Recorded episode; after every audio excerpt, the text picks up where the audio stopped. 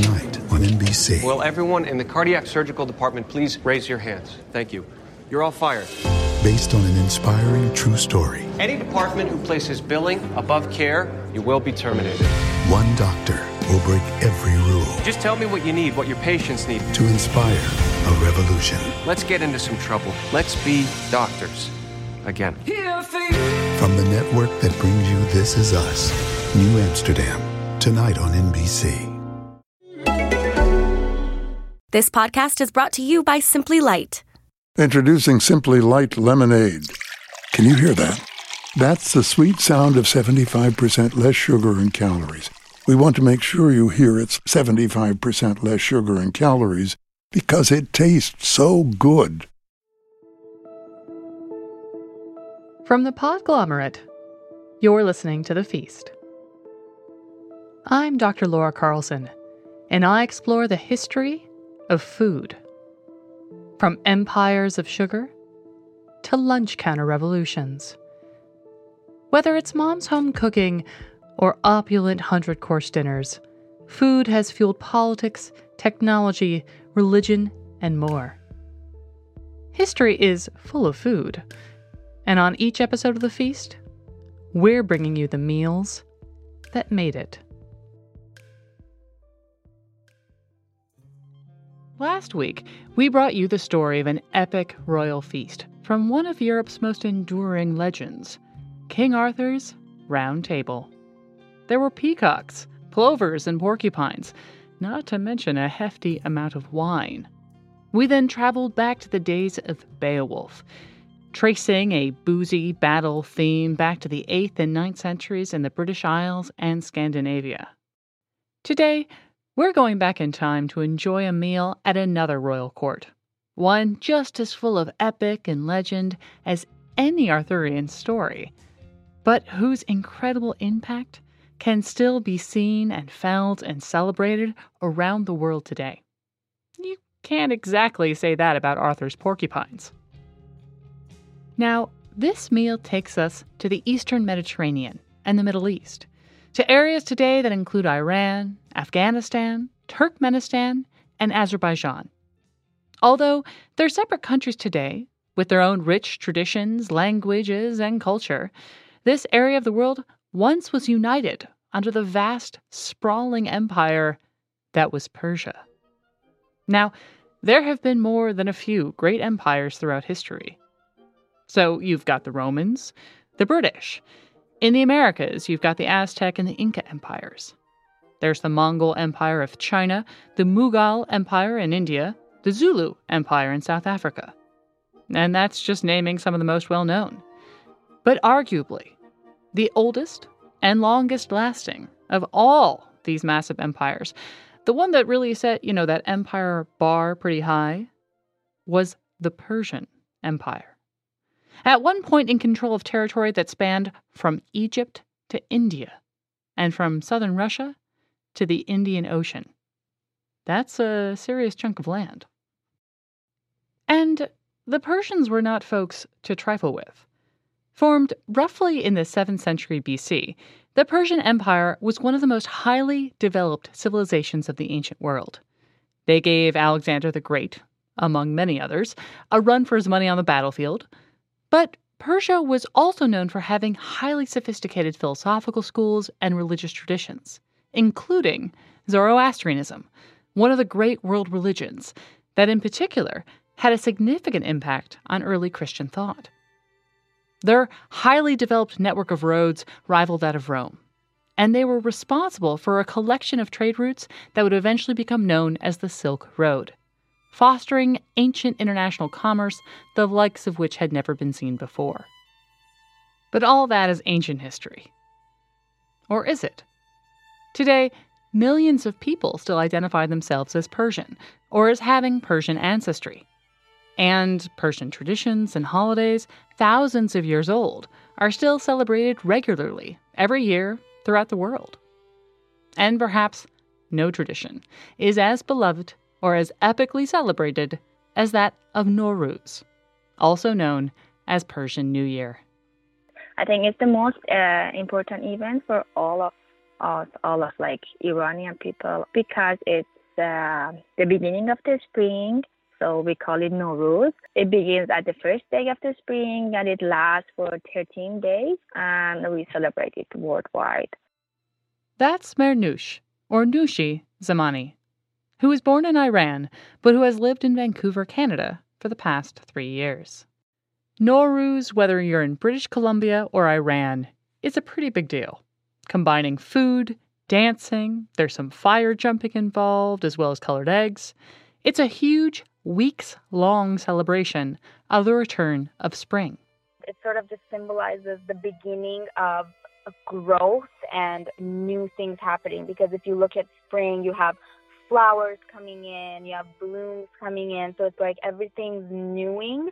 Um, so it's kind of like that. Just with the renewal of everything in nature, we celebrate the sort of new year and the, a new day starting in our life. Um, my name is Kimia Ziafat. Um, I'm currently in second year biology. I'm the VP external at UBC Persian Club. Kimia has lived in Canada since she was 14. But as a student at the University of British Columbia and as vice president external of the university's Persian Club, Nowruz is just as big a deal on campus as it is in any family home. I feel like at UBC, since a lot of us are students, uh, we don't, um, uh, you know, we live on campus, maybe live with our families. A lot of Iranian students um, are living alone without their parents. So this really gives them an opportunity to feel at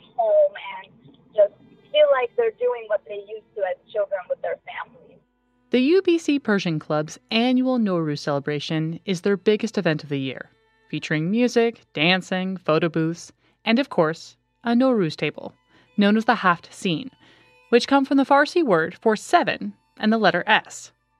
Now, if you think our King Arthur episode was full of words beginning with P, you ain't seen nothing yet. So that's basically a table where we put seven things that start with letter S, like their name in Farsi starts with the letter S.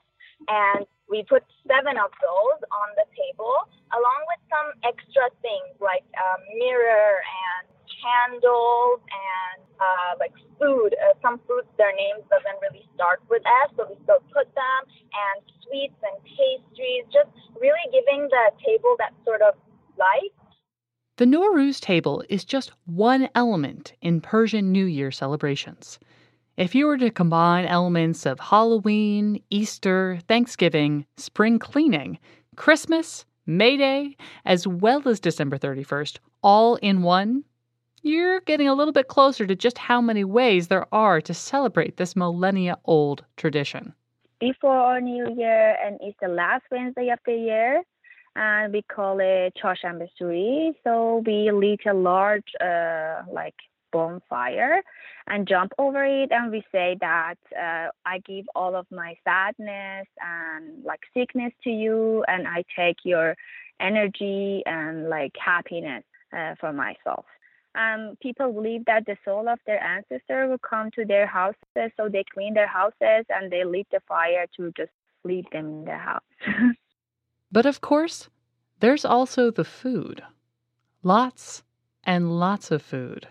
And not just on the Nowruz table. Um, there is one that's very popular, and it's our um, sort of herb uh, rice uh, with fish. And the name actually starts with S too. So that's called sabzi, and mahi. So mahi means fish, and then polo means rice, and then sabzi means basically herbs, like green herbs. Usually we have this thing in Iran. It's called it's called herbs for sabzi polo. So it's herbs specifically made for that rice that uh, people, it comes ready. So I think it's just a mixture of a ton of different herbs that just mixed together and then you put it in there and it makes it look really, really fresh. Of course, some people, my mom always puts saffron. Saffron is a big part of Persian dishes. So we just put that in there depending on part of Iran you're from. Beyond fish and rice, for Nowruz, there are also egg dishes, soups, meats, pastries, bread. It's a full few weeks of good eating. But where does this tradition come from? How did the Nowruz table, the fire jumping, the food, come about in Persia. Many cultures have some kind of celebration of springtime, because who doesn't want to welcome the return of warmer temperatures and greenery after long, dark, gloomy winters? Especially up here in Canada, every year I can't wait to see the end of snow. Now, details about the origin of a holiday over 3,000 years old understandably tend to get a bit fuzzy. So today, we're going to focus on just one out of the many possible origin stories of Persia's Nowruz. These stories come to us from a text that's not nearly as old as 3,000 years, but it's still pretty old. At the same time, folks were writing down the first of the big King Arthur legends in France and England, right around the 10th or 11th centuries. Other writers to the east, in areas like Khorasan, a center of Persian culture in the medieval world, were committing ancient legends to parchment and paper, often for the first time. Legends that were already a thousand years old or more, which spoke of great, powerful Persian kings who lived for centuries at a time. Kings who were responsible for introducing humanity to skills like iron making or horseback riding. And so it was that in the 10th, maybe the 11th century, a poet by the name of Ferdowsi wrote an account of these great ancient kings, a text he called the Shahnameh, or the Persian Book of Kings. Now, by any account, Ferdowsi wrote a long book entirely in verse, similar to classics like the Odyssey or the Iliad. And in the Persian Book of Kings, you can find everything from the creation of the world and its four elements earth, air, fire, and water to the creation of humanity itself. But the real body of the text focuses on 50 great leaders of Persia, 47 kings, and three impressive queens. And, at least according to Ferdowsi, we can thank one of these kings, King Jamshid, one of the earliest and greatest of all Persian kings, for creating the festival of Nowruz. Now, Jamshid, as kings go, was pretty impressive. According to Ferdowsi, Jamshid introduced Persia to helmets, swords. He taught the Persians how to weave and sew clothing. He commanded angels and demons. He showed people how to make perfume, um, also how to sail. And most importantly, at least for our purposes, Jamshid was also responsible for the invention of wine. But we'll get to that wine stuff in a minute. For the moment, let's focus on Nowruz. Even in Ferdowsi's time, Jamshid's reign was considered ancient, even legendary history, occurring in a distant past when humans were still new on the earth. Ferdowsi described these early kings as responsible for how the world worked, for example, why we have silk and linen, how humans know how to ride horses. Jamshid was also the reason why society was organized as it was, why some folks were soldiers, why some were farmers. And, according to Ferdowsi at least, King Jamshid was also responsible for creating the very festival of New Year's. From a translation of the Shahnameh by Dick Davis, here's how Ferdowsi explains how the holiday began. Jamshid constructed a throne studded with gems, and had demons raise him aloft from the earth into the heavens. There he sat on his throne like the sun shining in the sky. The world's creatures gathered in wonder about him and scattered jewels on him, and called this day the New Day, or Nowruz. This was the first day of the month of Farvardin, at the beginning of the year, when Jamshid rested from his labors and put aside all rancor. His nobles made a great feast, calling for wine and musicians, and this splendid festival has been passed down to us as a memorial to Jamshid. As poetic as Ferdowsi is here, this is a pretty bare bones description of a holiday that today is so richly complex. There's no mention of fire jumping in Ferdowsi, no colored eggs, no Nowruz table.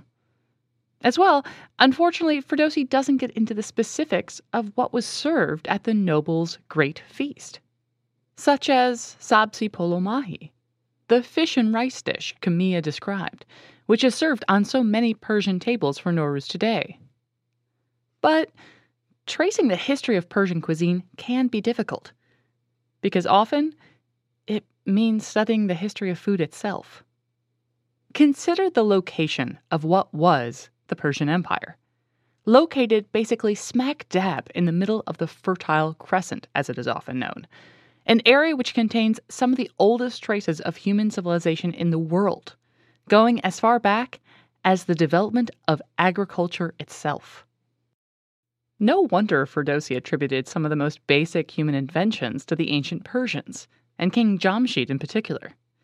Ferdowsi may not give us much culinary information to go on, but he does get specific with regard to wine. You didn't forget about the wine, did you?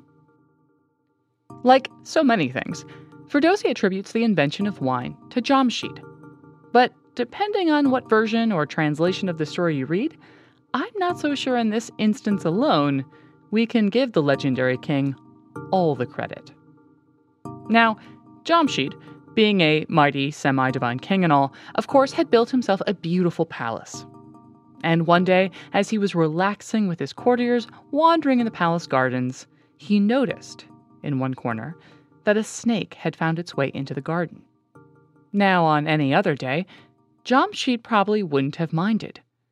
But he saw this snake was coiled around a beautiful bird, ready to strike. The bird was still alive, struggling to get free.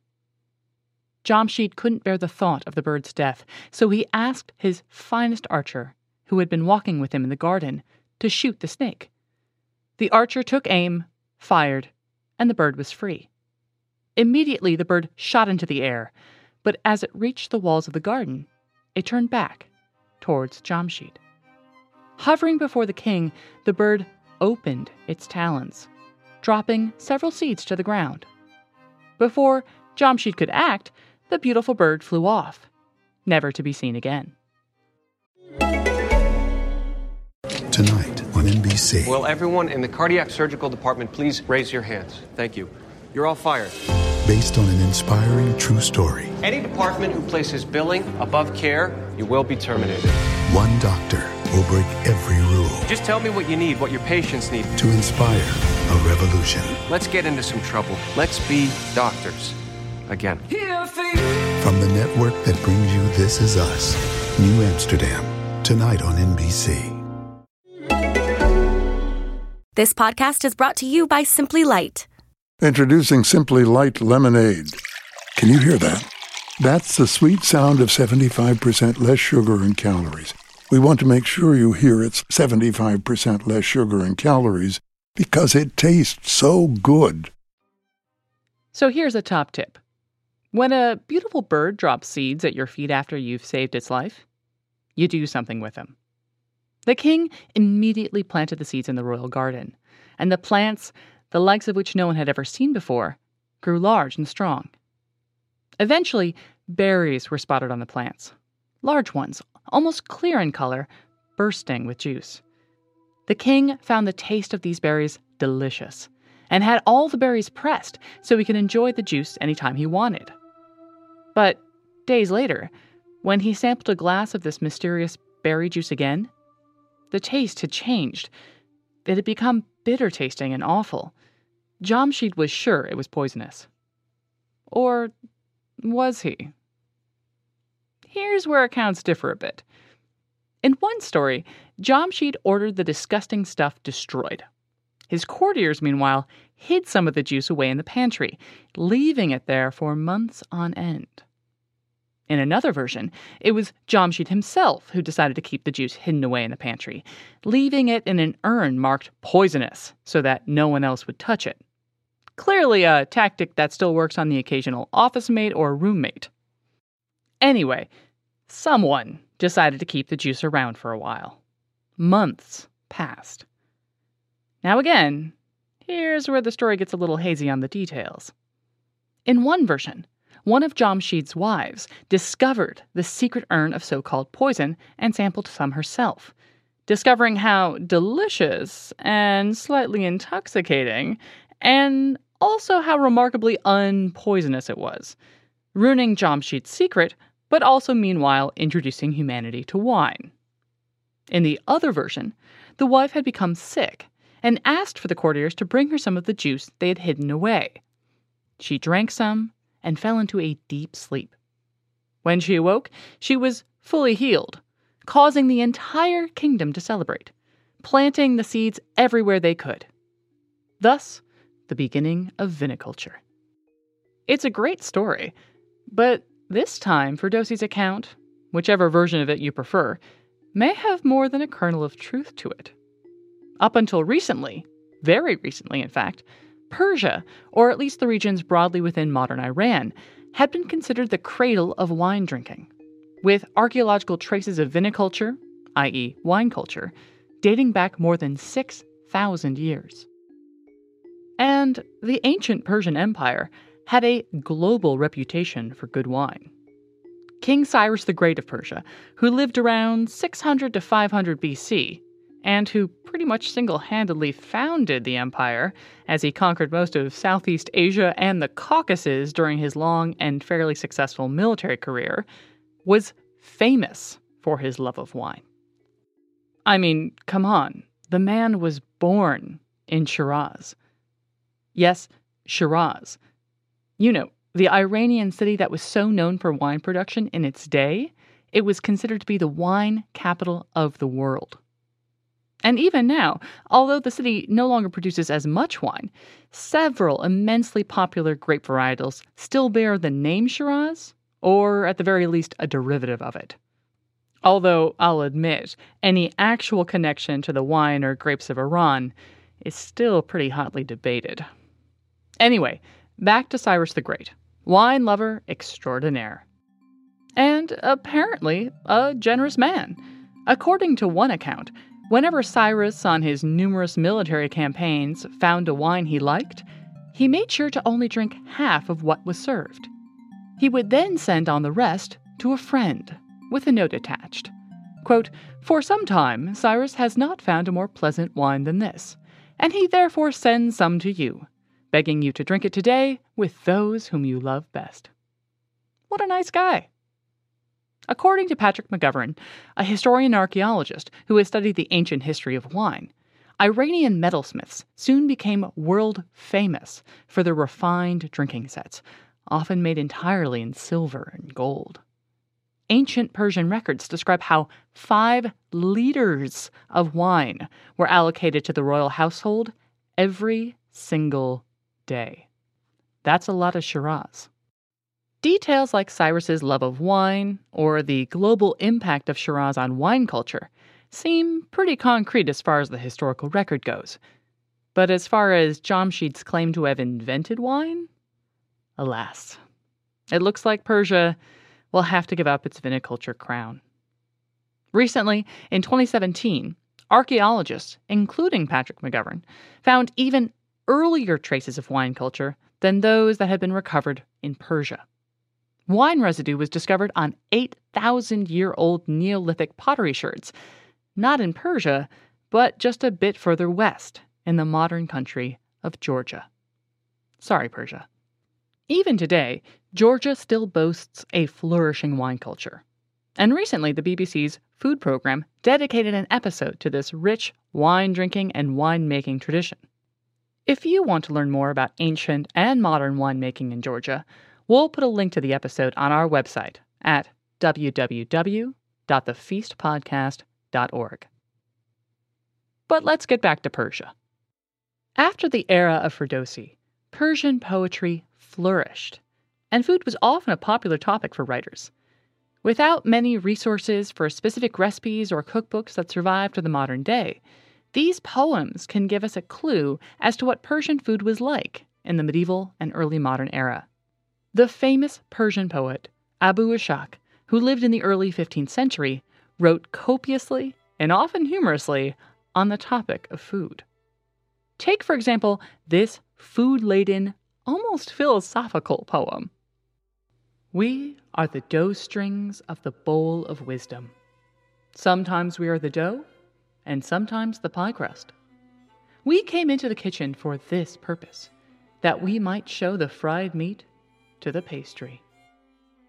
These kinds of poems, which were often satires of other popular poems of their day, help us to see what was on Persian tables, or at the very least, what dishes or ingredients were recognizable to someone reading the poem at the time Abu Ishaq was writing it. The historian and writer Margaret Shaida found many similarities in Abu Ishaq's poetry to modern Persian cuisine. Saffron rice or thick soup, kebabs, fresh herbs with bread. These were dishes Abu Ishaq wrote about, and still can be found in some way, shape, or form on many modern Persian tables. Abu Ishaq even talked about polo, the cooked flavored rice that is the basis of that iconic Nowruz dish Kimia described. Here's that same iconic Nowruz dish as described by Nushi a combination of rice, saffron, and fish. All ingredients that may have been just as familiar to Abu Ishaq over 500 years ago.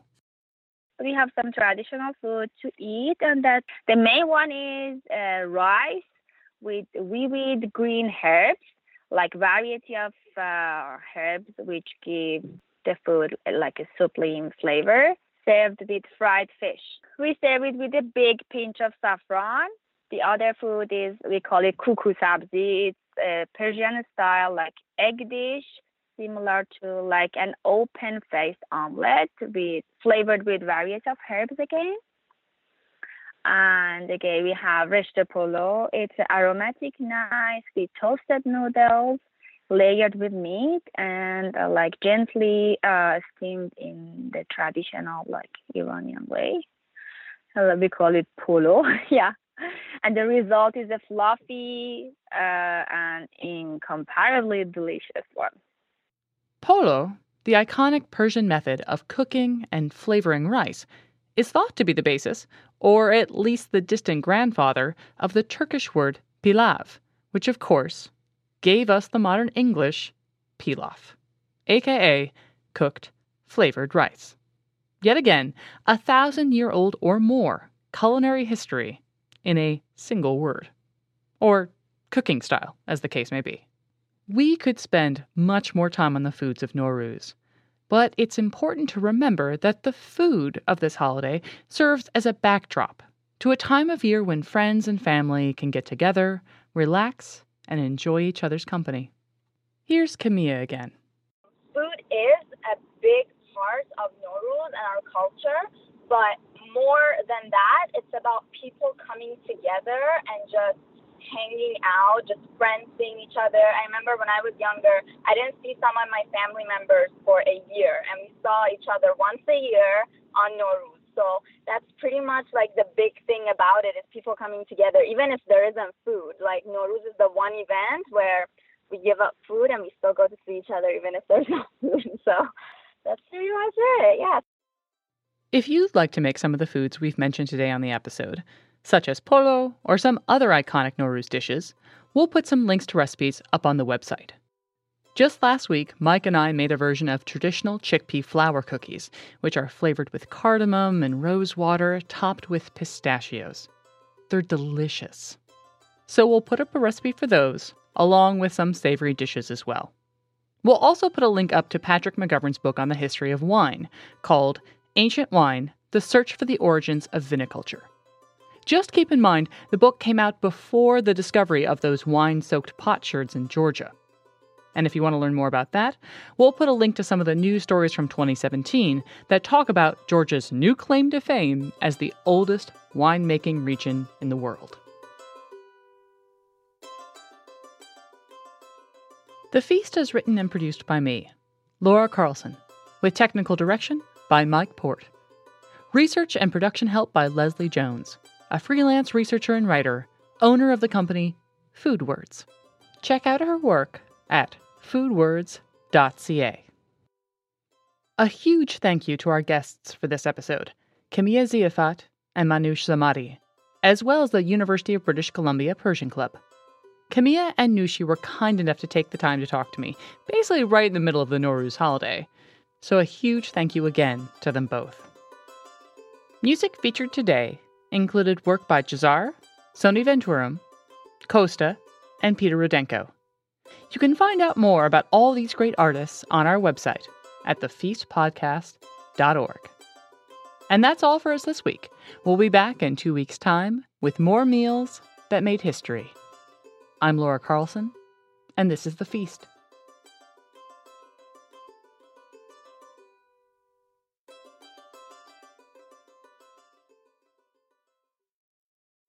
The Podglomerate, a sonic universe.